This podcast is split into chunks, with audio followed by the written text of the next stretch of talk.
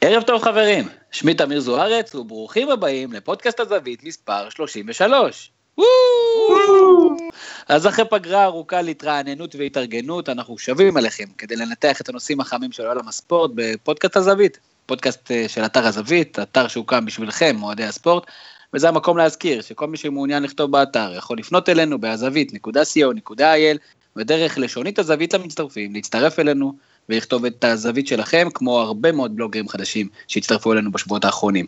אז באמת, אחרי פגרה קצת ארוכה, ארוכה מדי, אנחנו חוזרים אליכם, וגם השבוע פאנל מכובד מאוד לצידי, ובלי הקדמות נוספות, נגיד ערב טוב לפרשן הבית שלנו, מורן כהן, ערב טוב. ערב עייף. למה אתה כל כך עייף, מורן? מותש.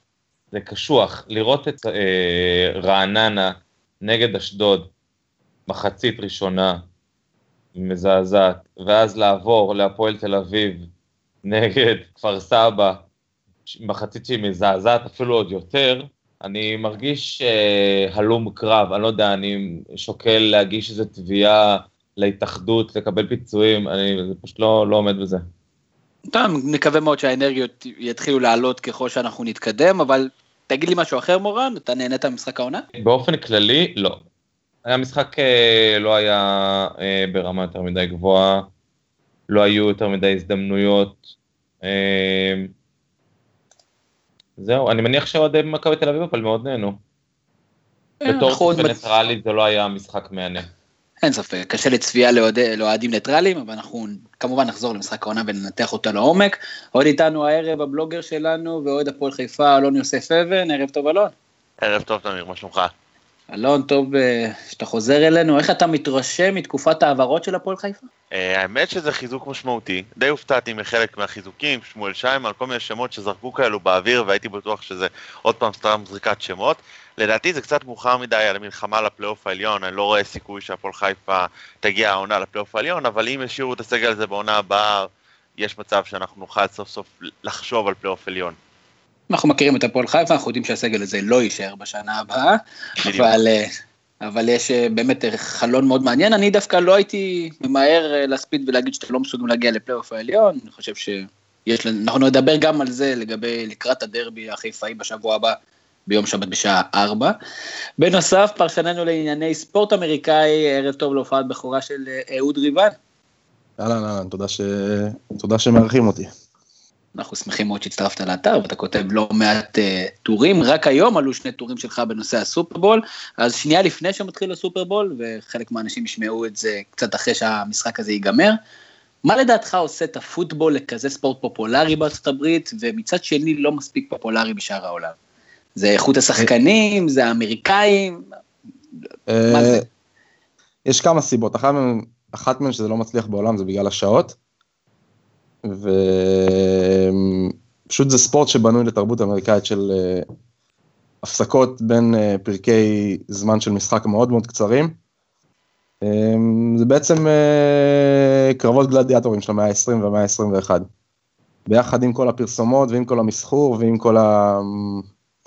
כל מה שעושה את ארה"ב גדולה ולא גדולה מבחינה תרבותית ומבחינה טלוויזיונית והכל, זה תפור בול האמריקאים, זה פחות מתאים לשאר העולם. Make America great again. משהו כזה.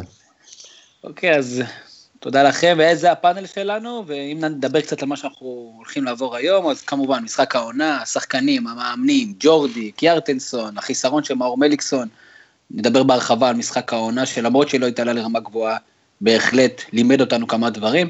נדבר גם על העברות בינואר, ואני בטוח שאנחנו מאוד עייפים אה, מהליגה ומהחלון הזה, היה מאוד מעניין, לא רק בהפועל חיפה, כמו שאלון סיפר, בכלל, בכל הקבוצות, אה, כמעט בכל הקבוצות הייתה התחזקות מסוימת. מעניין אותנו מי מרוצה, מי פחות, נאמר על השחקנים המשמעותיים ביותר שהחלון הזה מביא איתו, והאם הקבוצות הגדולות או הקטנות שנאבקות נגד הירידה עשו את החיזוקים הנכונים. אחרי זה נדבר קצת על סופרבול, סופרבול באופן כללי, ואהוד אה, יעזור לנו לעשות איזו סקירה קלה על הספורט הכל כך פופולרי הזה בארצות הברית, אך עם זאת לא מספיק פופולרי בשאר העולם כמו שכבר דיברנו, ויש לנו גם טניס, רוג'ר פדרר, נדל, גביע דייוויס שישראל הודחה אה, נגד פורטוגל, המון המון דברים, גם אנחנו נקבל שאלות בלייב מהדף הפייסבוק שלנו, אז אני רוצה להתחיל ממשחק העונה שאתמול הסתיים בנתניה ומורן, אמרת משחק קשה לצפייה, או לא פשוט לצפייה לאוהדים הניטרלים. מי יוצא כמנצח הגדול של ההתמודדות הזאת, שבו מכבי תל אביב בסופו של דבר מצמצם את הפער לחמש נקודות בלבד מהפועל באר שבע? אה, מן הסתם, אה, אתה יודע, מכבי תל אביב היא הזוכה הגדולה, היא מכניסה שוב אה, עניין לליגה, ויש איזשהו סיכוי שהיא תצליח להתקרב אל עבר תואר האליפות. למרות שלמכבי תל אביב יש לה עוד שני משחקים קרובים מאוד מאוד מאוד קשים, אחד נגד מכבי פתח תקווה והשני נגד קריית שמונה. לא יהיה לה בכלל פשוט, המבחן של מכבי תל אביב יהיה בשני המשחקים הבאים, האם היא תצליח באמת לשמר את המומנטום הזה אה, ולהישאר צמודה להפועל באר שבע לפחות עד אה, תחילת אה, הפלייאוף העליון. אלון, אם אנחנו מסתכלים אתמול על המשחק, אתה יודע, הרבה דברים שלא דיברו על מכבי תל אביב הרבה זמן, מחויבות, השקעה, משחק הגנה יציב, ופתאום אנחנו רואים את זה במכבי תל אביב, משהו השתנה שם עם ג'ורדי קרויף, זה משהו טקטי, זה משהו תפיסתי, זה משהו מנטלי, מה זה בדיוק? זה גם וגם וגם. אני חושב שזה שג'ורדי ירד מהמנהל המקצועי להיות המאמן זו החלטה טובה. אה, אני לא יודע אם הוא כל כך רצה את זה בהתחלה, אבל אתמול מהרעיון שלו די הבנתי שהוא יישאר כנראה שם בסוף. עד סוף העונה. זה גם היכולת שלו להביא את השחקנים למכונות טקטית מעולה, זה גם היכולת של, של השחקנים לתת את מה שהיה חסר להם בתקופה של שוטה. אני חושב שזה שילוב של כל הדברים שהביאו אתמול לראות את מכבי תל אביב מאורגנת, טקטית, נלחמת, הכל. כדורגל יפה לא היה שם, אני, זה באמת לא היה שם כדורגל יפה, אבל זה הביא להם ניצחון שכן, משאיר אותם באיזשהו סיכוי לאליפות. אתה אומר איזשהו סיכוי? זאת אומרת, אתה חושב שזה אין סיכוי? זאת אומרת, הסיכוי באמת כזה אה, נמוך? זה לא סיכוי כזה נמוך, יש למכבי תל אביב סיכוי טוב, אני פשוט חושב שהפועל באר שבע קבוצה יותר, הרבה יותר טובה, ואני עדיין חושב שהפועל באר שבע תיקח את האליפות. יכול להיות שיהיה לנו מעניין, אני מאוד מקווה שיהיה לנו מעניין, ואנחנו נגיע עוד פעם לשני מחזורים סופר מעניינים בסוף העונה, באמת, כי זה יוצר עניין לליגה, אבל אני עדיין מאמין שהפועל באר שבע תיקח בסוף את האליפות. מאוד מעניין. אהוד, מה, אם אנחנו כן. באמת נכנסים לג'ורדי קרויף, מה עושה ג'ורדי קרויף? הרי אה, טקטית אנחנו רואים, הוא עולה עם יותר שחקנים התקפיים, הוא החזיר מהמתים כביכול, אה, את יוסי בן שקמט שלא קיבל דקות, אה, נותן יותר יציבות אולי להרכב, אין רוטציות גדולות בהרכבים של מכבי תל אביב. מה, מה, מה הוא עושה? מה הוא עושה כל כך טוב? או שזה סתם סגל טוב, שפשוט לא הפעילו אותו בתקופת שוטה כמו שצריך. אני חושב שזו הנקודה השנייה שלך. ג'ורדי היה זה שבנה את הסגל הזה, אני חושב שהוא עכשיו סוף סוף ב... חודש, חודש וחצי מאז ששוטה עזב, הוא נראה, ההרכב נראה כמו שג'ורדי נראה לי אה, חזה שזה ייראה. אה, גם גולסה חזר מפציעה, שהוא שחקן מאוד משמעותי במרכז השדה, וראינו את זה אתמול במחצית הראשונה. ולדעתי השינוי הכי משמעותי בשבועיים האחרונים, השלושה, זה שירן יני שחזר. זה פשוט הוסיף אה, מנהיגות לקבוצה הזו שהייתה מאוד מאוד חסרה. בש... בשלושה חודשים הראשונים. מורן, אתה גם דיברת על שירן ייני, אפרופו שירן ייני בסדרת הכתבות המצוינת שלך, מתרגלים הנעת כדור. כמה שירן ייני באמת uh, תורם, או שזה פשוט, uh, אתה יודע, כמה, כמה באמת המשקל שלו גדול? הרי תמיד יש ביקורת על כך שהוא לא השחקן הכי גדול. אז מה, מנהיגות זה, זה משהו אה, שצריך למדוד במגרשי הכדורגל? קודם כל כן, שרן ייני אולי הוא לא השחקן, הוא לא הכדורגלן הכי מוכשר שתפגוש בחיים שלך, אבל ללא ספק הוא אחד האינטליגנטים שבהם. מה שמאפשר בעצם אה, להציב אותו כמעט בכל אה, עמדה במגרש, בייחוד בעמדות, אה, בוא נגיד, הגנתיות מבוא לקישור. כרגע שירן יני הוא המגן השמאלי הכי טוב שיש למכבי תל אביב, ולא בגלל שהוא כזה מגן שמאלי טוב, פשוט כי הוא יודע איך לשחק בהגנה. לא אבי ריקן ולא עמרי בן ארוש. יודעים איך לשחק עם מגנים שמאליים, כל אחד מסיבותיו הוא, אני לא יודע, אבל יכולת לראות גם במשחק הראשון של אה, שירן יני נגד מכבי חיפה, כשהוא התחיל, אה, נכנס כמגן שמאלי, ואחר כך הוא עבר להיות בלם, את האינטליגנציה המאוד גבוהה שלו, את היכולת שלו לקרוא מסירות, לסגור שחקנים, להבין אה, לאן המשחק אה, זורם אה, מבחינת התקפת היריבות ולעצור אותו. יכלת לראות גם במשחק אתמול את, ה, את העובדה בעצם ששירן יני כמגן שמאלי, לא שמאלי, רק בעזרת אינטליגנציה, יכולת אה, הקרבה אה, ואמונה, בעצם הצליח לעצור את מאור בוזגלו, שאולי השחקן הכי חם אה, בליגה בשבועות האחרונים. וכשהוא סגר אותו על הקו, מאור בוזגלו ניסה להיכנס קצת פנימה, יני המשיך אותו פנימה, אין בעיה, ועצר אותו גם שם.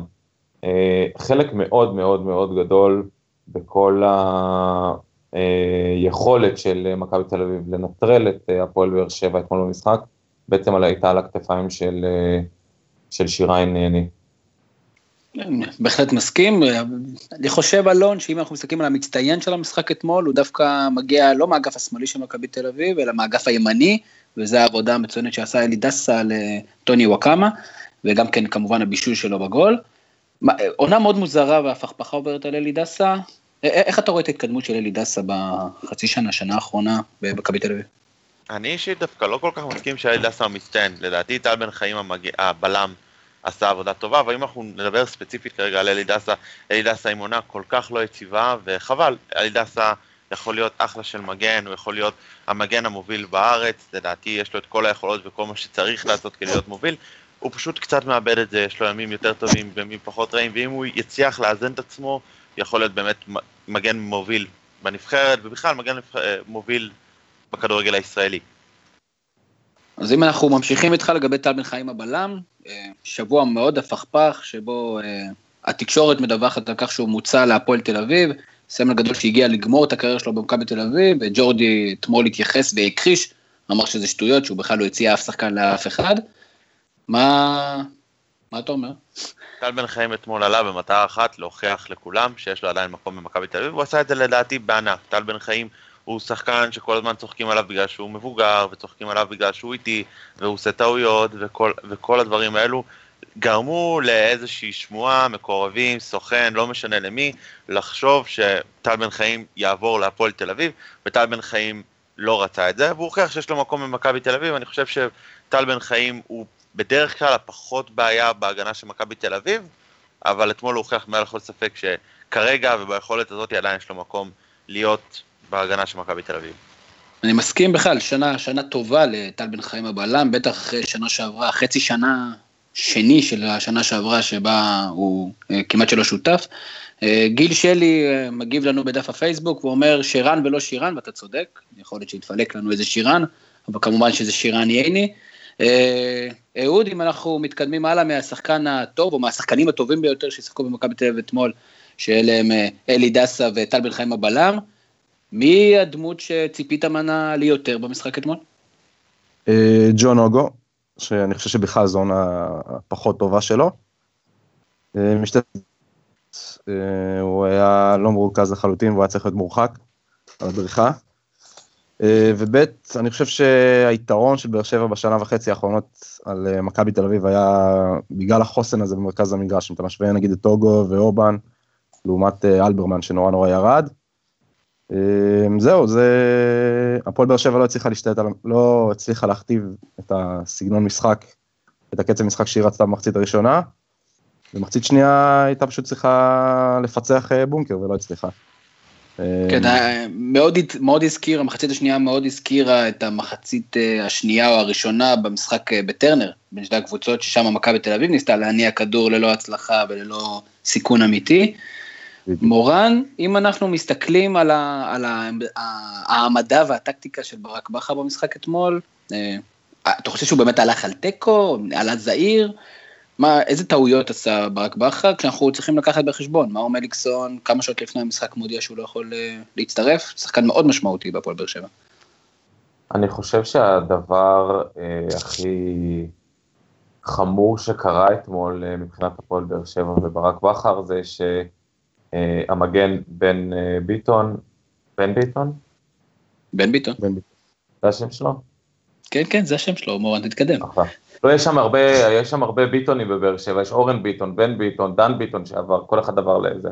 אוקיי, אז אה, בן ביטון, המגן הימני שבעצם נפצע ממרפק של טל בן חיים, ויצא וישב כמעט חמש דקות בחוץ,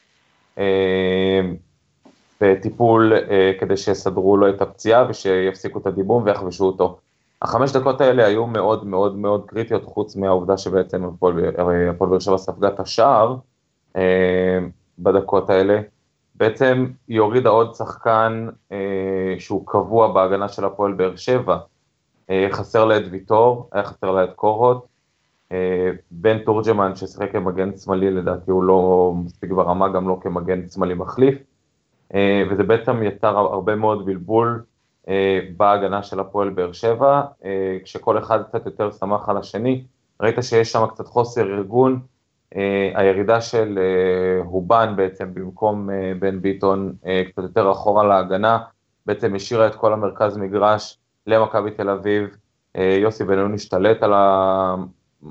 השתלט על בדקות האלה על מרכז המגרש והניע את ההתקפות של מכבי תל אביב קדימה במהירות, וזאת בעצם הייתה הבעיה היחידה של ברק בכר מבחינת פתיחת המשחק והרכב שהוא עלה איתו, סך הכל ההרכב הוא הגיוני, הוא לגיטימי, מבחינת החיסורים, לא, אני לא חושב שיש מישהו שהיה בא אליו בטענות, יכול לבוא אליו בטענות לגבי ההרכב שהוא עלה איתו. בסך הכל אני מסכים איתו, אתה יודע, הבעיה היחידה הייתה שהטיפול בבן ביטון לא היה מספיק מהיר, ואולי היו צריכים להגיב קצת בצורה, הוא היה צריך להגיב בצורה קצת יותר ברורה ומהירה במגרש, ולא לחכות עד שהוא יחזור. אוקיי, אלון, אנחנו לא ראינו, אתה אני, אני ראיתי קצת בכותרות, גם כן באתרים של באר שבע, גם באתר שבע בום, שאנחנו אוהבים לארח את האנשים משם, דיברו הרבה על, על המהפך, על זה שהפעם, בשנים, בשונה ממשחקים קודמים, באר שבע היא זאת שכביכול לחצה, ומכבי תל אביב הייתה צריכה להרחיק כדורים, בטח לקראת סוף המשחק התחילו לביים אולי פציעות ומשיכות זמן. אתה חושב שזה משחק באמת ברמה כזאת היסטורית, או שזה פשוט סיטואציה ש... אתה יודע, רצו שלוש נקודות, והמטרה מקדשת את האמצעים. לגבי באר שבע, השליטה שלהם הייתה שליטה אופטית. השליטה בכדור שלהם לא באמת הייתה איזשהו גורם מסוכן, או היה מצבים. השליטה בכדור, זה שבאר שבע שלטה בכדור זה טוב ויפה, אבל הם לא באמת היו מסוכנים. ושוב, זה מתחבר למה שדובר עליו מקודם, ההגנה של מכבי תל אביב עשתה עבודה טובה. לגבי מכבי תל אביב והבזבוזי זמן, אני פחות מעריך, דווקא בתור אוהד של קבוצה קטנה, בזבוזי זמן, אני לא אוהב את הדברים האלו, אבל מכבי תל אביב עשתה את מה שהייתה צריכה לעשות, מכבי תל אביב באה כדי להביא ניצחון, מכבי תל אביב הייתה צריכה לעשות כל דבר כדי להשאיר לעונה הזאת סיכוי למרוץ אליפות כלשהו, ושוב, עשתה את זה בדרך שלה.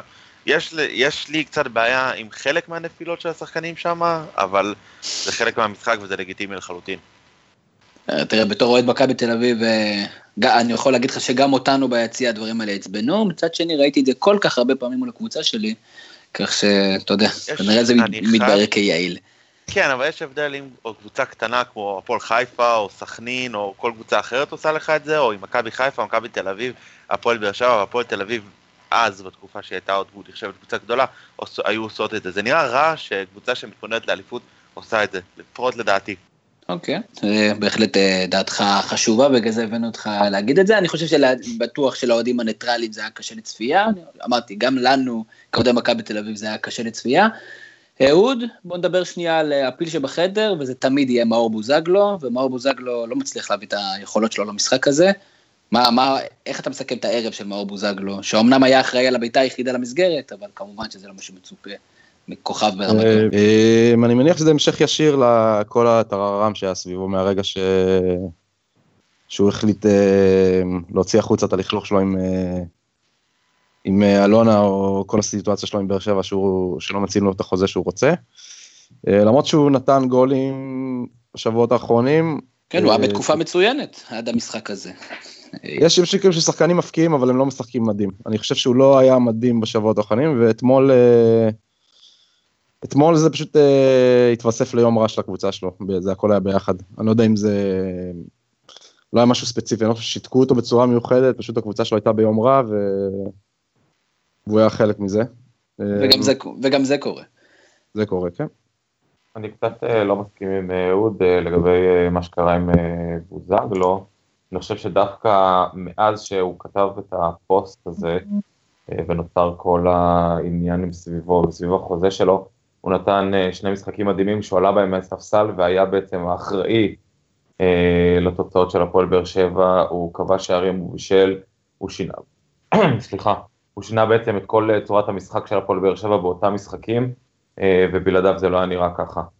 אה, קורה לפעמים שנוצרת איזושהי סיטואציה בתוך משחק, שמשחקים פחות טוב, אין מה לעשות, וזה לא רק שמאור בוזגלו היה פחות טוב, הפועל באר שבע בכללותה הייתה פחות טובה, מה שהיא ניסתה לבצע היא לא הצליחה, בין אם זה במעברים מההגנה להתקפה, בין אם זה ביצירת מרווחים עבור וואקמה, שאתמול לדעתי קראתי מאיזשהו מספר שהוא איבד אתמול 21 כדורים, שזה מספר מטורף עבורו, אחד השחקנים שבאמת יותר יודעים לשמור על כדור בארץ.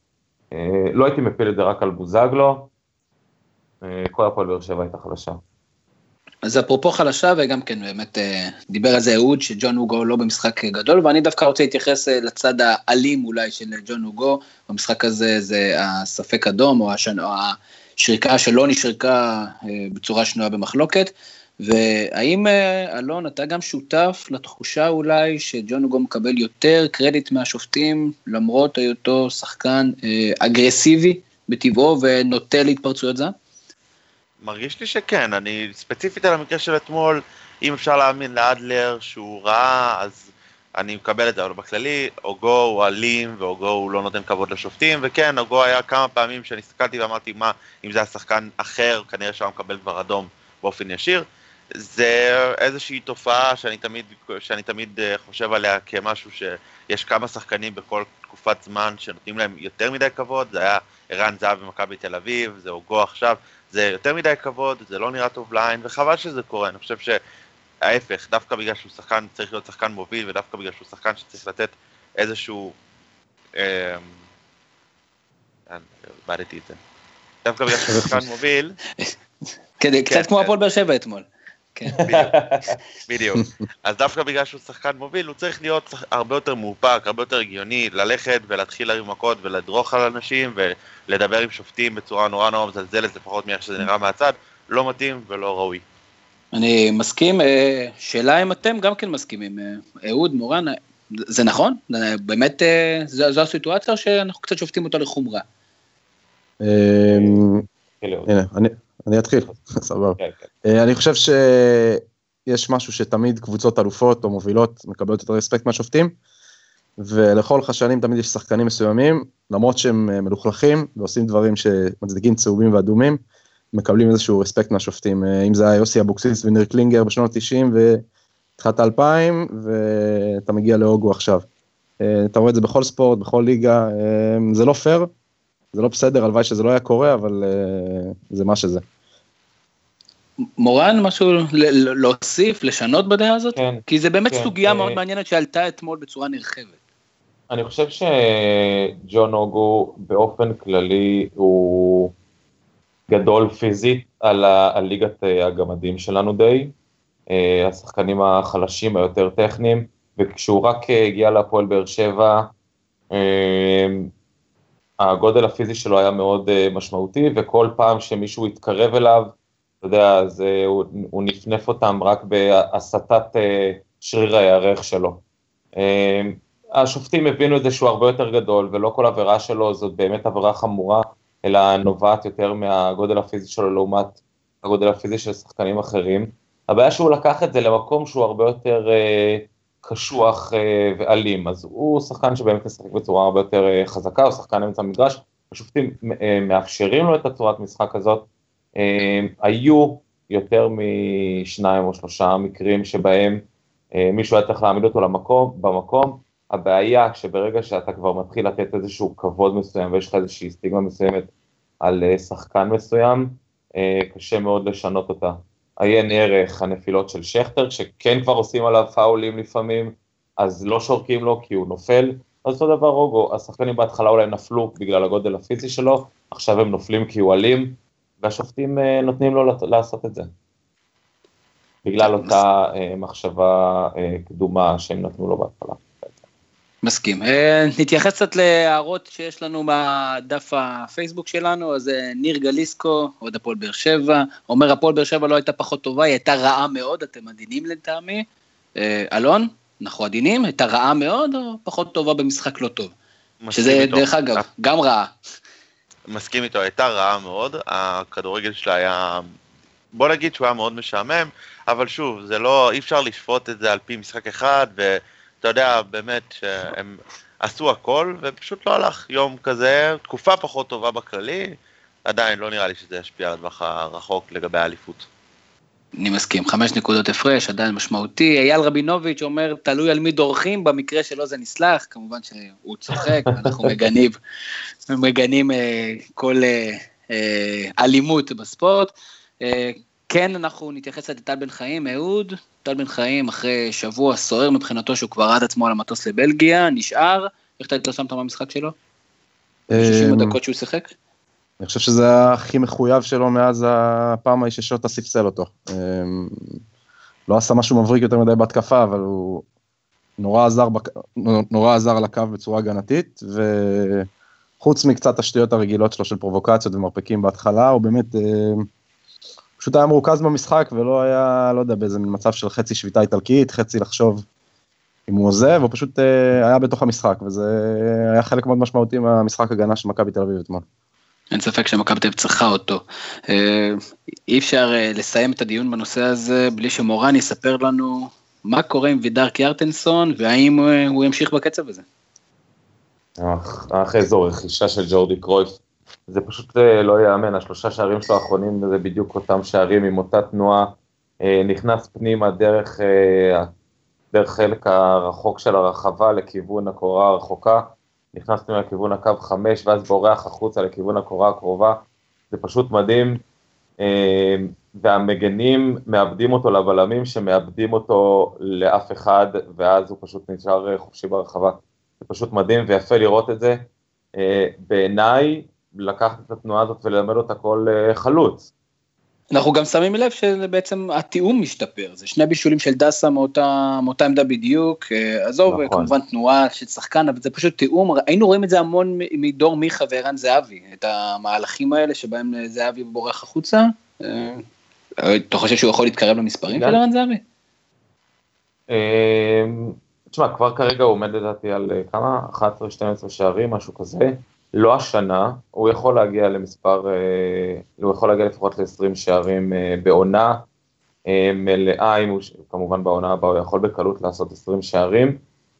הוא שחקן טוב, הוא שחקן של נגיעה בכדור, כשהכדור מגיע אליו טוב, בעיטה, בעיטה נקייה, טובה, הוא יודע לעשות את התנועה בתוך הרחבה, אם, וכמו שאתה אומר, התיאום משתפר, השחקנים יודעים לנצל יותר טוב את התנועה שלו בתוך הרחבה, וזה משהו שקרה בעיקר, אה, אני חושב, מאז שג'ורדי נמצא.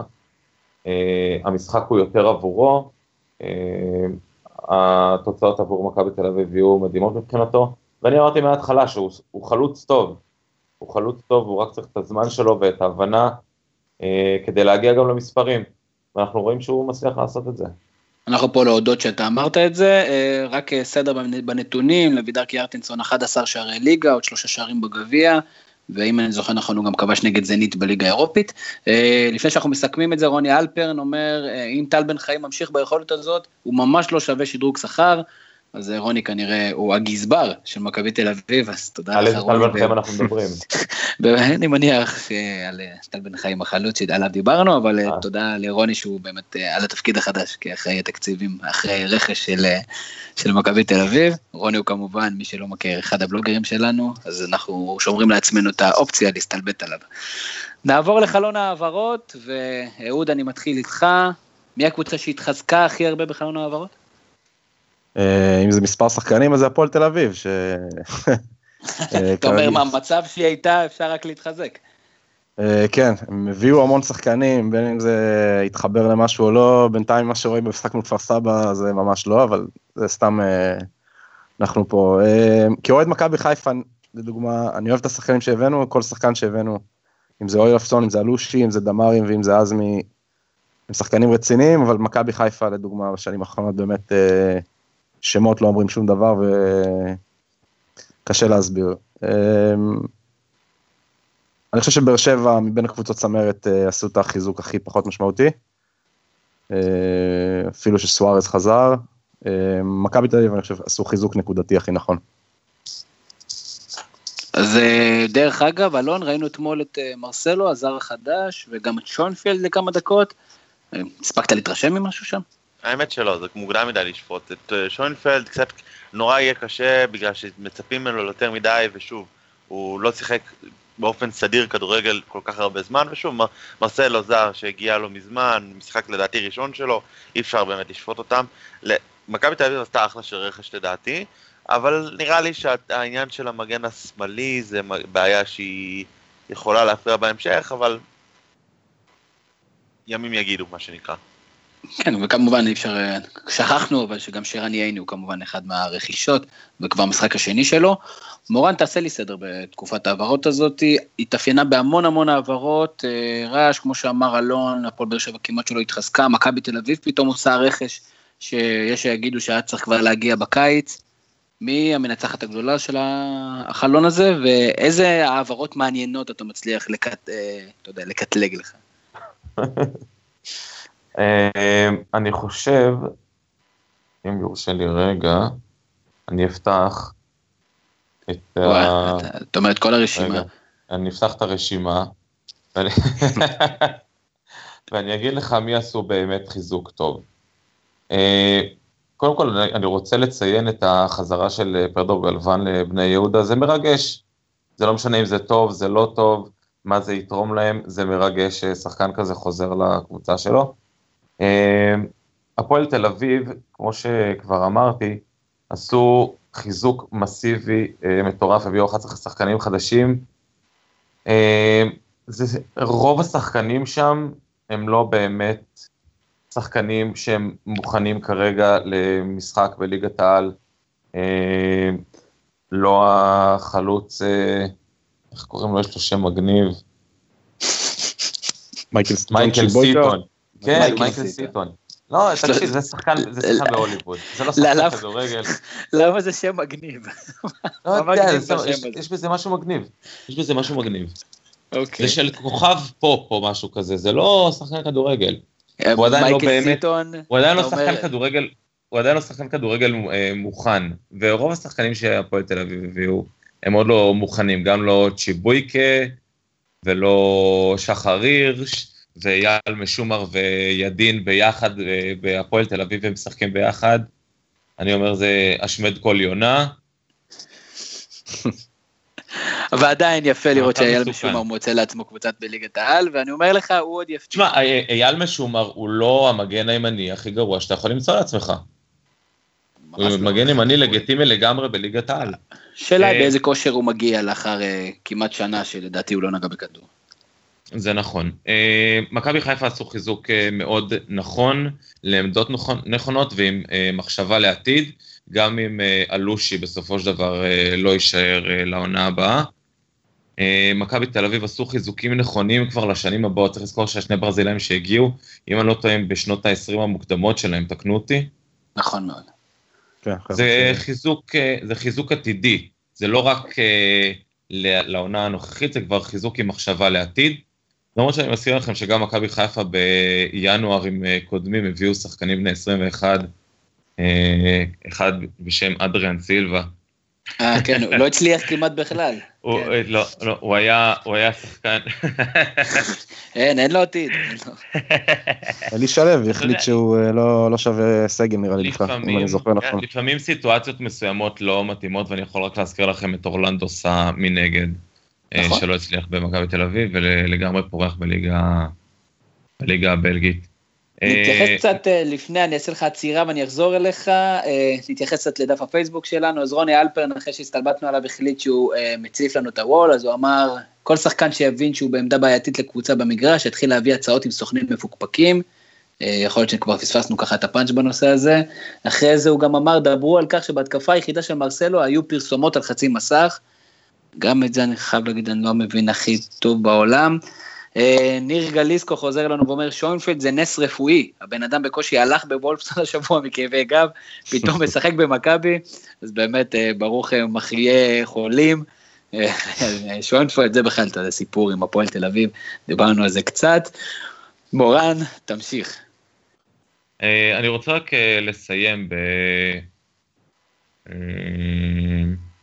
אתה בוחר לי איזה אחד שמן. לא. דרך אגב, לא, לא. אולי אני אזרוק לך הערות, אני רוצה אה, לבחור, כן. אז אני, אז אני אומר, א', אבוחצירא היום כובש בדקה ה-90 והפועל רעננה מנצחת, וזה, זה בדיוק נכון. מה שרציתי לדבר, כן. ידעתי, אז רציתי להקדים אותך, זהו, אז ו... רציתי- כן. כן, כן, כן, אז תמשיך ואני אחזור, אני אחרי זה אמשיך אה. הפועל רע- על הפועל רעננה, שאומנם היא לא אה, מועמדת לפלייאוף עליון, אבל עדיין היא- נמצאת בסכנה של אה, ירידה אחרי כמה תוצאות אה, מאוד מאוד לא טובות. אה, אומנם שבוע שעבר היא חזרה לנצח, לנצח והנה זה קורה גם השבוע, אה, אבל היא עשתה חיזוקים מאוד נכונים. אה, גם יובל שבתאי שחזר אליה למרכז המגרש והוא מאוד משמעותי לקבוצה הזאת. נכון, אה. שמעון אבוחצירא, אה, שהוא חלוץ לגיטימי אה, לקבוצה בסדר גודל של רעננה, אה, חבשי ומוחמד קליבת, אה, שאני לא מבין אה, איך אה, לא מצא את מקום, מקום יותר טוב קצת אה, במכבי פתח תקווה, אני חשבתי שהוא יתפתח להיות שחקן קצת יותר טוב. נתנו לו הזדמנויות, וזה, כן. אתה יודע, הקבוצה הצליחה והוא קצת פחות, דרך אגב, לגבי יובל שבתאי, גילוי נאות, שחקן שאני מאוד אוהב, גם בגלל שהוא כרמיאלי, הוא קצת לרעננה כמו ש- שרן ייני למכבי תל אביב, לא? מבחינת, מבחינת מהות של בן אדם, מבחינת מנהיג, מבחינת אה, כן, שחקן כן, שישר. השתלב בצורה לגמרי. מלאה, לגמרי, לגמרי, עוד, לחלוטין. אה, עוד דברים מעניינים, אתה רוצה לדבר איתי קצת על מכבי לא. פתח תקווה, וקובי רפואה לא. והחיזוקים שלו? לא. אתה לא רוצה לדבר לא.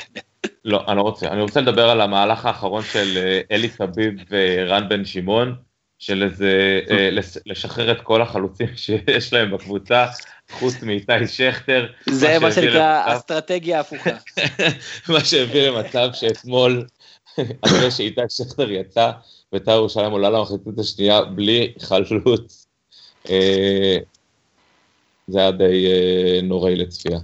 אלון, דבר איתי על בית"ר ירושלים. מה, מה הסיפור? בכלל לשחרר את כולם, ולא להביא אף אחד אחר, והיום אה, לפטר את רן בן שמעון.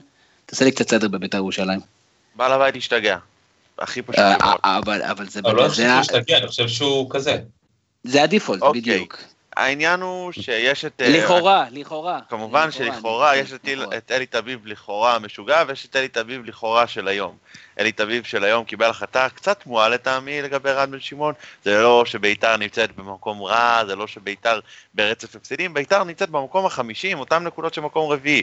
זאת אומרת, אני לא ראיתי איזושהי סיבה מיידית לפטר אותו, ובנוסף השחרורים באמת, כמו, ש, כמו שמורן אמר, זה קצת הזוי שהחלוץ היחידי שיש זה איתי שכטר, ועשו חיזוק יפה, ישראל זגורי וחן עזרא זה שחקנים שהם טובים, אבל לשחרר את כל החלוצים ולהישאר עם חלוץ אחד בסגל, לא נראה לי נכון. אוקיי, ולאן בית"ר ירושלים עכשיו הולכת? אה, נגמר נגמרה תקופת ההעברות, אפשר עדיין להביא שחקנים שהם אה, מה שנקרא בפרי טרנספר, אבל יביאו מה- בטח איזה חלוץ.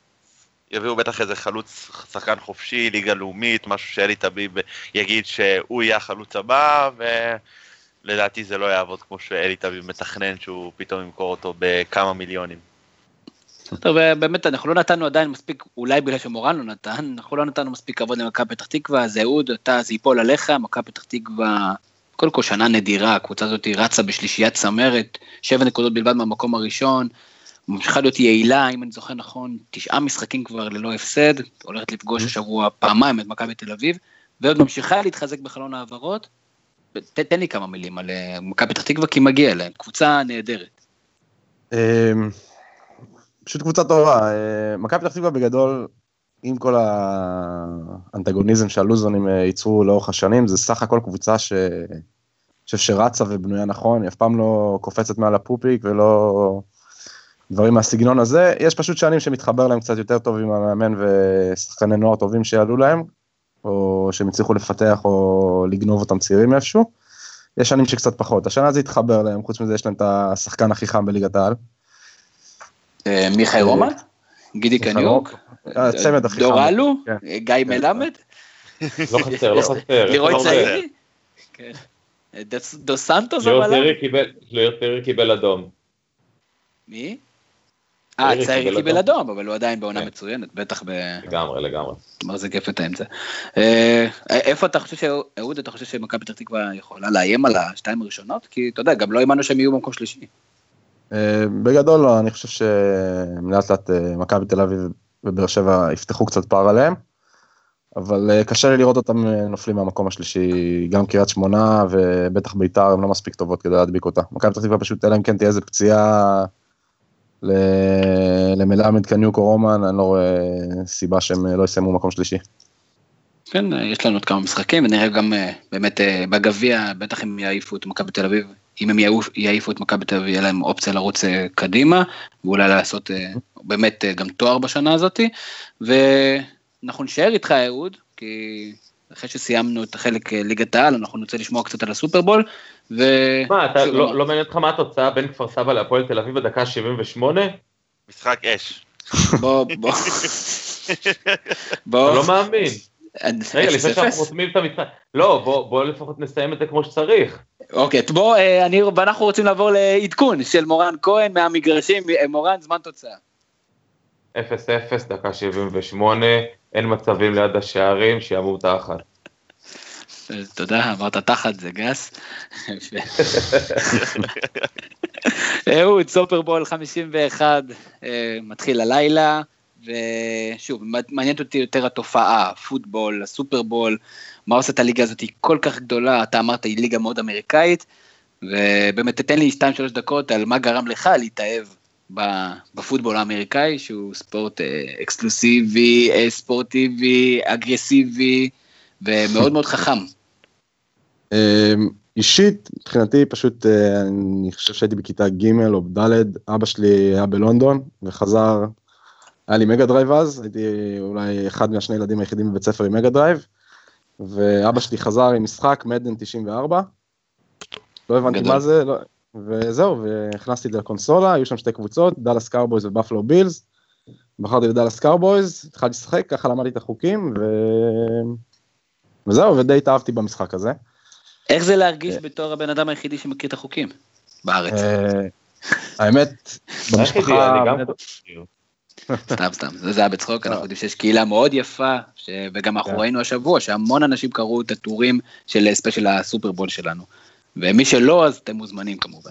כן, אהוד, לא, לא התכוונתי להפריע לך. לא, לא, חס וחלילה. אמ, כן, לא, בארץ יש הרבה יותר חובבי פוטבול נראה לי ממה שנדמה. אמ, פשוט הם אה, פעילים בשעות מאוד מאוחרות בלילה וגם רק לארבעה חודשים בשנה. שזה חלק מהעניין של הליגה הזו, אמ, שהיא מאוד קצרה. שפיזית אין מה לעשות, אי אפשר לעשות אותה יותר ארוכה. יש ליגה מקצוענית בישראל? יש את הליגה, אני לא יודע אם נחשב, אפשר להחשיב אותה מקצוענית. אמ, יש את הליגה שאם אני לא טועה תומך בה גם, אה לא, הוא תומך בליגת בייסבול, יש את הבעלים של הניו אינגלנד פטריוטס, רוברט קראפט. אתה יכול לעבוד עלינו חופשי, אנחנו לא, לא יודעים. אין טעם לחרטט. אוקיי. אה, יש את הליגה, האמת, אני לא יודע עליה יותר מדי, אה, אני זוכר שהבן של גבי אשכנזי הוא קורטרבק באחת הקבוצות, אם אני לא באריות ירושלים. אה, זהו פחות או יותר מה שאני יודע על הליגה בארץ. יש, יש מחוץ לארה"ב עוד מקומות שמשחקים פוטבול אמריקאי מקצועני, או שהכל זה כל מיני הגיות של רוגבי ודברים כאלה? יש NFL אירופה, שפעם זה היה על כל אירופה, והיום, אם אני לא טועה, זה רק גרמניה, או אולי קבוצה אחת מחוץ לגרמניה. זה ליגת קיץ כזו לכל מיני חבר'ה שלא התקבלו לקבוצות, ו... או מנסים להשיג חוזה לעונה הבאה, ויש במקסיקו, אם אני לא טועה, ליגה מקצוענית גם. גדול. אה, דרך אגב, הימור להלילה, שוב, אני מזכיר לך שרוב האנשים ישמעו את זה אחרי שהמשחק ייגמר, אז אתה חייב, אתה יודע, להיות צודק. כן. אה, ההימור, אני אלך עם הלב, כן, עם הלב, מי שאני מעדיף שננצח, אני אלך עם אטלנטה, אפילו שרוב הסיכויים שזה לא יקרה. הבנתי, זאת אומרת אתה מהמר כנגד ההימור של עצמך כדי שמקסימום תצא גדול, יפה מאוד, מאוד, אה, כן. נשמע מאוד מאוד כמו אלי אוחנה, יפה מאוד. אה, אלון, אם אנחנו עוברים לטניס, לא יודע, אני כתבתי השבוע את הטור האהדה שלי, הערצה סגידה לרוג'ר פדרר. אה, בוא נדבר שנייה על המשחק הזה, אנחנו מאוד התרגשנו בתחילת השבוע, לפחות אני, וכנראה שגם בכלי התקשורת. אה, אנחנו נזכור עוד כמה שנים את המשחק הזה? זה באמת המשחק, אתה יודע, כזה אבן דרך, או שזה עוד איזה... זה היה אבן דרך. אני, לצערי, לא יצא לראות את כל המשחק בגלל הלימודים, אבל זה היה משחק שהוא אבן דרך. המשחק הזה סימל איזשהו, לדעתי, נקודת סיום בקריירה היפה מאוד של פדרר. ושוב, גם, אני גם נורא הסכמתי עם רוב הדברים שאתה כתבת, שזה היה כזה בלתי יאומן, וזה כזה סינדרלה, למרות שפדר לא יכול להיקרא סינדרלה כי הוא שחקן טניס ענק, כן? אבל זה באמת היה בלתי צפוי בכלל שזה דבר כזה יקרה, באיזשהו שלב זה כבר נהיה בקטע של, טוב, בסדר, מישהו יכול להעיר אותי, זה לא באמת קורה, ובגלל זה הזכייה הזאת זה הדבר הכי מתוק, ולדעתי, שוב, אני חושב שזאת גם תהיה נקודת הסיום, אני אשמח מאוד שלא, אני אשמח מאוד לראות אותו לוקח עוד טורנירים, ווימבלדון, עוד פעם אוסטרליה, כל דבר שהוא ייקח, כן, אבל לדעתי זה תהיה גם נקודת הסיום, אבל זאת אבן דרך מאוד משמעותית בקריירה הזאת. מדהים. אהוד, אם אנחנו מסתכלים עכשיו באמת קדימה, וכבר אה, אלון דיבר כבר על הצפי שלו, שזוהי שירת הברבור של רוג'ר פדרר, יש סיכוי שאנחנו עוד רואים את נדל ואת פדרר אה, מגיעים לגמרים? נדל עוד מעט יש לו רולאן גארוס, הוא יכול להגיע שוב לגמר? כן, נדל על חמר אין ספק, למרות שאני עדיין הייתי לוקח את דיוקוביץ' ואת ואוורינקה עליו, אם הוא, אם הוא נפגש איתם, אבל הוא, בלי כל עוד הברכיים שלו לא קורסות או משהו כזה, הוא בהחלט אחד מהשלושה פייבוריטים לקחת את ה French Open. ופדרר אולי ווימבלדון. אמ, כאילו, אלא אם כן יקרו הפתעות ענקיות ב-US Open, אה, אני לא רואה אותו לוקח אה, משהו חוץ מווימבלדון. אז, אז היית אה. במקומו פורש עכשיו? אתה לא, יודע, לפרוש בשיא של השיא של השיא? אין סיבה, הוא, הוא קסם מעליך, אין סיבה שהוא יפרוש. מורן, איך אתה מתחבר עם, ה... עם הטניס, מה, מה אומר לך טניס? מי זה רוג'ר פדר? אתה יכול לזהות אותו במדרזים? לא, לא, אני יודע, לא, לא, אני יודע, אני יודע לגמרי, לא, לא, אני יודע לגמרי, זה לא, זה לא מנותק ממני לחלוטין. אמ, אני חשבתי הרבה על, אתה יודע, יש את המאבק הזה בין אה, רוג'ר פדרר ל... רפאל נדל. לרפאל נדל. אלוהים נשמור. לא, לא, אני יודע, אני יודע לגמרי. לא, יש את המאבק הזה בין רוג'ר פדרר לרפאל נדל שנמשך כבר אה, במשך אה, שנים לא מעטות.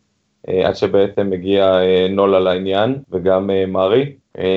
וזה תמיד בעיניי, אני הסתכלתי על רוג'ר פדרר כ, כבן אנוש שעושה על המגרש, על מגרש הטניס דברים לא אנושיים, ולעומת זאת רפאל נדל בשבילי היה סוג של רובוט, רובוט בלתי אוויר, ואני מאוד מבין את ההזדהות העמוקה שיש עם שני הטיטנים האלה, ואת האהבה הרבה שיש כלפיהם, ואני מאוד אוהב להשוות את זה, אתה יודע, כל דבר אני לוקח לכדורגל. למסי אה, ורונלדו? רוג'ר, כן, בדיוק, רוג'ר פדר סוג של אה, מסי, אתה יודע, אה, קטן, ורוג'ר פדר גם, אתה יודע, הוא לא נראה איזה משהו מיוחד, אין לו שרירים מרהיבים, הוא לא, הוא לא בנוי בצורה מטורפת, אבל הוא פשוט כישרון מדהים של טניס, בהתאם למסי שהוא כישרון מדהים של כדורגל, ורונלדו שהוא פשוט מכונת כדורגל, בדיוק כמו שרפאל נדל הוא פשוט מכונה של טניס. אה, ושניהם מדהימים וכל אחד אה, בצורה שלו וכל אחד מהם הוא מפעים ומרגש אה, וכיף לראות אותו. האחד לא גורע מן השני, והעובדה שאנחנו חיים בתקופה כזאת שאנחנו יכולים ליהנות מהמאבק בין שני האנשים האדירים האלה, זה כיף, זה כיף גדול.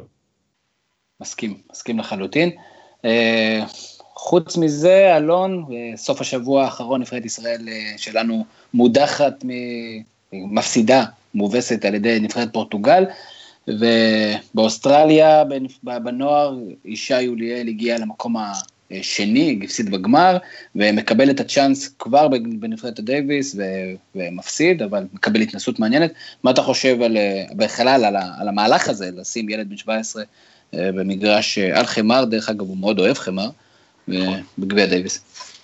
אמ, זה היה ניסיון מעניין, אני פשוט חושב שזה בא בזמן הלא מתאים, כי שי וראינו וכאבנו, לפחות אני כאבתי את ההפסד שלו, ראיתי כמה שהיה לו קשה, ואני חושב שלחטוף בשבועיים רצוף שני מכות כאלו כואבות, זה קצת לא נכון מצד שני, ואני מסכים עם הרבה מאוד אנשים שאמרו את זה, הוא צריך להתחיל לעשות את המעבר לבוגרים, הגיל נוער זה יפה והכל, אבל הגיע הזמן שהוא יתחיל לעבוד גם על הדירוג של הבוגרים, ולאט לאט לשחק יותר שמה.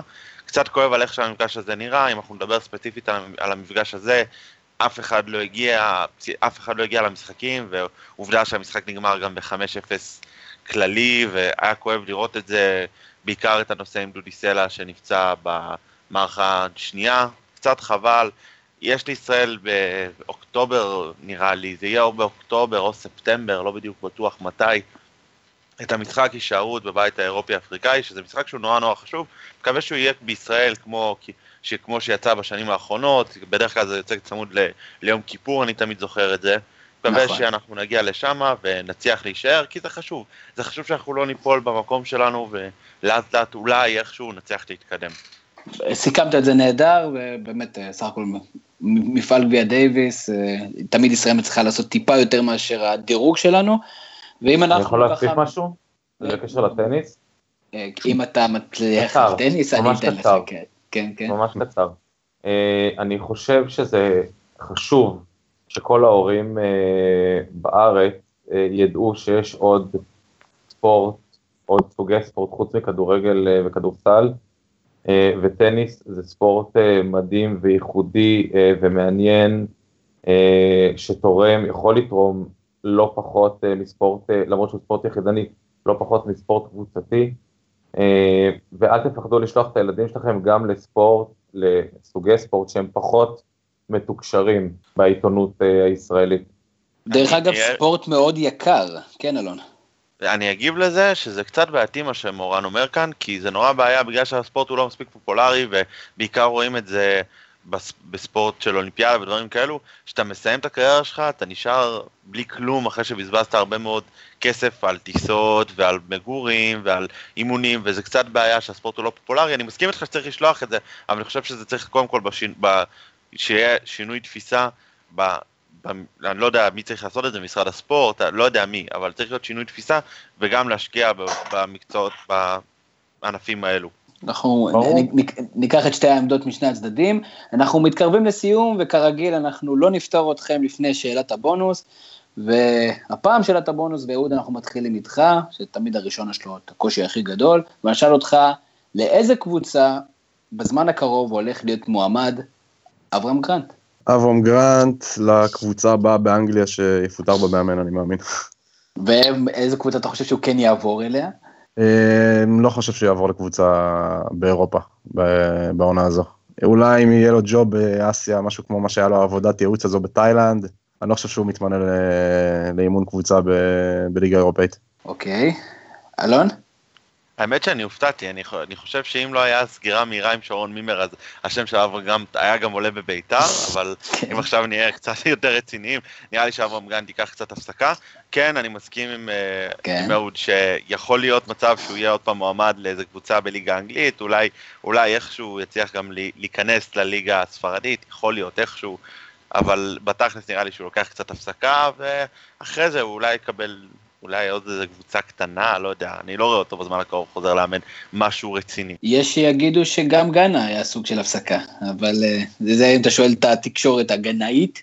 מורן, אה, האר את עיניי. אני אסביר לך, זה הולך להיות כזה, אברהם גרנט הולך להיות אה, מוזכר כמועמד לחזור למכבי חיפה, כן. תן, תן לזה קצת זמן, זה ישקע, רגע, כן, כן, כן, זה שוקע, זה שוקע, כן, רגע. אני- אני לא-? אני רושם, אני אה, רושם, הוא כן. יצא- הוא יסיים, התפקיד הבא שלו לא יהיה כמובן במכבי חיפה, אלא יהיה בקבוצה אה, בליגה הסינית, אל תדאגו, אה, גרנט כבר זורק את השמות שלו שם לכל מיני קבוצות, יש שם את כל החברים שלו, סקולרי וכל החבר'ה, הוא ימצא שם עבודה בתור אה, לא, מאמן, יועץ מקצועי, ב general manager, מנהל ספורטיבי ואז מנהל טכני ואז מאמן.